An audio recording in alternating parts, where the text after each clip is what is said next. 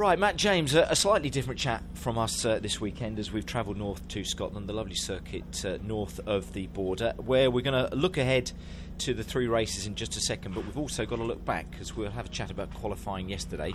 And I suppose the star of the show uh, really had to be lovely Dan Cammish. What a, a, great performance that was for him to take pole. It was a really interesting qualifying session. Wasn't it was it? a proper three way battle. Um, swapping between Stephen Jelley, Andrew Jordan, and Dan Cammish throughout the latter part of the session. And the times around here are so close. It, it really is a thousandth of a second, or two thousandths of a second that's, that's made the difference. Um, fantastic for Dan Cam. But it, it's just so tight, isn't it? I think we've got 26 cars covered by one second, Yeah. and the traffic around here is quite busy. It's a short circuit, 1.3 miles. So finding getting your tyres up to working temperature, finding the gap, going for it, and making sure you don't make any mistakes is, is really, really hard. And tough. Dan absolutely nailed He it. certainly did. So many guys completely on the limit yesterday. I said that was a great performance fight from Dan. It was, wasn't it? We said he had that uh, pole taken away from him because of the technical infringement, whatever you want to call it, at Brands. Um, then Rockingham, he felt that he should have taken pole, and then he did get it. And he was saying it was all about like his attitude towards racing. You know what he was expected to achieve this year, didn't he? Yeah, it's, it's it, Dan's a, a bit of an unusual rookie in that he's come into the championship in one of the top drives. You know, that he's not started at the back of the grid and worked Yeah. his way forwards. He's effectively Gordon Shedden's replacement, and Shedden's a three-time champion. So the spotlight is firmly on Dan. He's come from a rear-wheel drive background in sports cars and single seaters, so it's a it's a new thing for him to get used to. Granted, he's got a really good bit of equipment and a great teammate in Matt Neal to learn all the tricks from, but he's still got to go out there and deliver. And in this championship, where there's no in-season testing, there's, they can't go off and just pound around a track and get him used to things. Yeah. He's got to come to each place and perform in a car he's not totally familiar with. And to do that, you know, to, to be in at top of this session really shows the progress he's Yeah, made. fantastic. Stephen Jelley as well. What a star. I mean, where did that come from? But Stephen, over the last couple of rounds, I think again has shown he's getting used to his BMW. And boy, himself, what a fantastic performance from him and Team Parker Racing. It's been painful over the last few seasons to watch Stephen at the back of the grid because we know he's a race winning driver. He was fantastic when he drove for WSR. Um, he said after qualifying that maybe he thinks the car lacks a little bit in straight line speed, but there aren't a lot of long straights here, so he can make a difference by climbing all over the curbs and being spectacular, which is what he was doing. Um, and, and people, I don't, you know, they have short memories in motorsport and they forget what a regular front runner Stephen was when he was in that BMW 320. Um, so he's got the pace to be at the front and he's got the ability to stay there as well. So today's going to be interesting. It certainly is as well. Andrew Andrew Jordan third in qualifying. He was happy with that, and uh, Colin has. Well, he seemed to be okay with that, and uh, Andrew, sorry, and Colin Turkington with full ballast on board. He was he was delighted, I think, with his P4, wasn't he? Yeah, P4 two tenths away from the top three, but that's epic if you're carrying 75 kilos Yeah. around Knockhill. It's a real penalty around here because of the undulation of the circuit. There's a big climb out the hairpin up to start finish line, and to be able to haul that much weight and set a time that's top four Yeah. is, is fantastic for him. And Tom Ingram in sixth place as well, He was 66 happy. kilos. He was okay with that, was, he? was very pleased. I mean, Yeah. he said to me beforehand, anywhere in the top ten, I'll, I'll bite your arm off. So to get sixth place is great for him. And uh, yeah, and, and Andrew Jordan as well. Andrew was slightly frustrated with third place because he felt he was sort of balked a little bit on his fast lap, and he felt there was more on the table. Uh, but he said, I'm, I'm happy to be frustrated to be third because it's equalled my best qualifying of the year. So if I'm fed up with it, that's a good sign. Yeah, and you know. three guys breaking the 50 second barrier as well on a new surface. They all said it was going to be quick, and it was incredible, wasn't it? But considering, I think, as well, Matt, the start of the session where we had all that oil go down as well. Yep. Um, you know, to have achieved the times that they did there, and they, well, um, again, Dan Cammish is a, a new qualifying lap record here at. Knockhill, isn't it? It was a, again a, an incredible session, as we said at the start of this interview. it was a bit of a journey into into the unknown for them because, as you say, the track surface has changed, and what they've done is they've laid the new tarmac on top of the old tarmac, so effectively it's raised the track up a little bit, and that means the curbs aren't quite as severe No, as they have been before. The cars aren't flying through the air quite like they used to.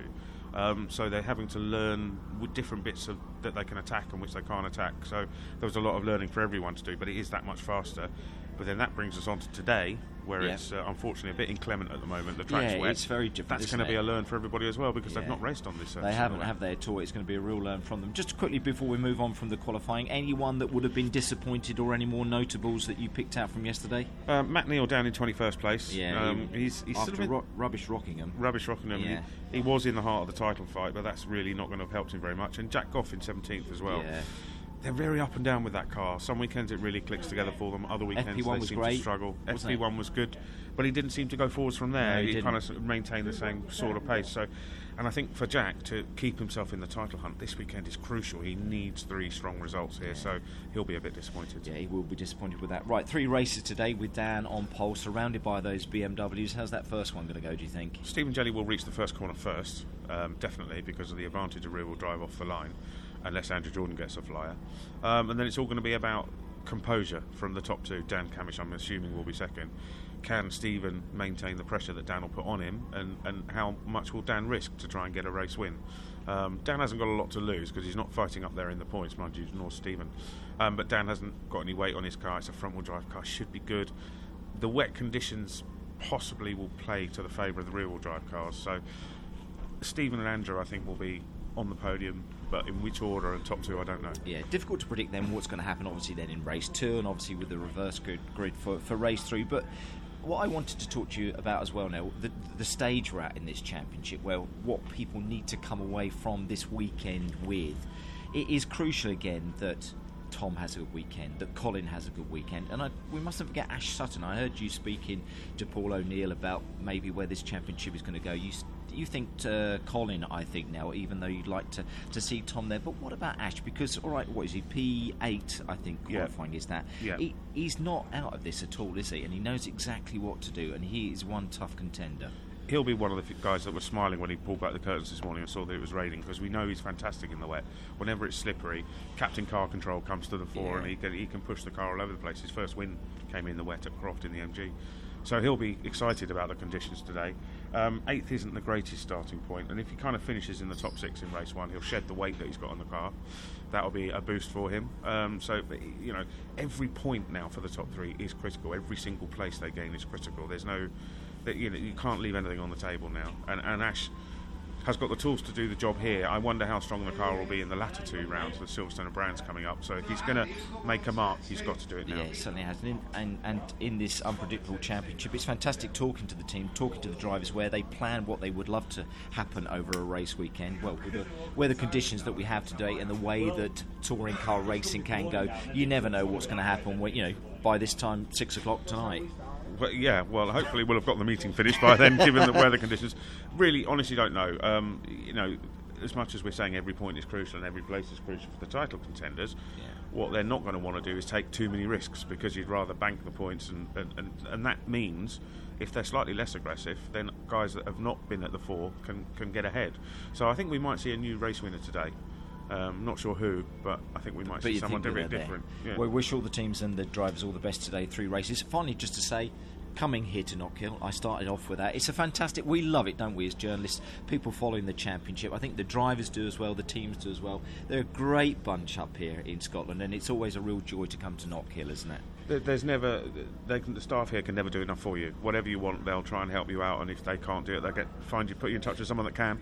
Um, you know, and it's it's like a, it's like an away day. It's like an overseas round for us, even Yeah. though it's not. It's like- it's holiday, isn't it, It is. really? It is kind of a little holiday with a race meeting thrown in the middle of it. Yeah. So we all enjoy it.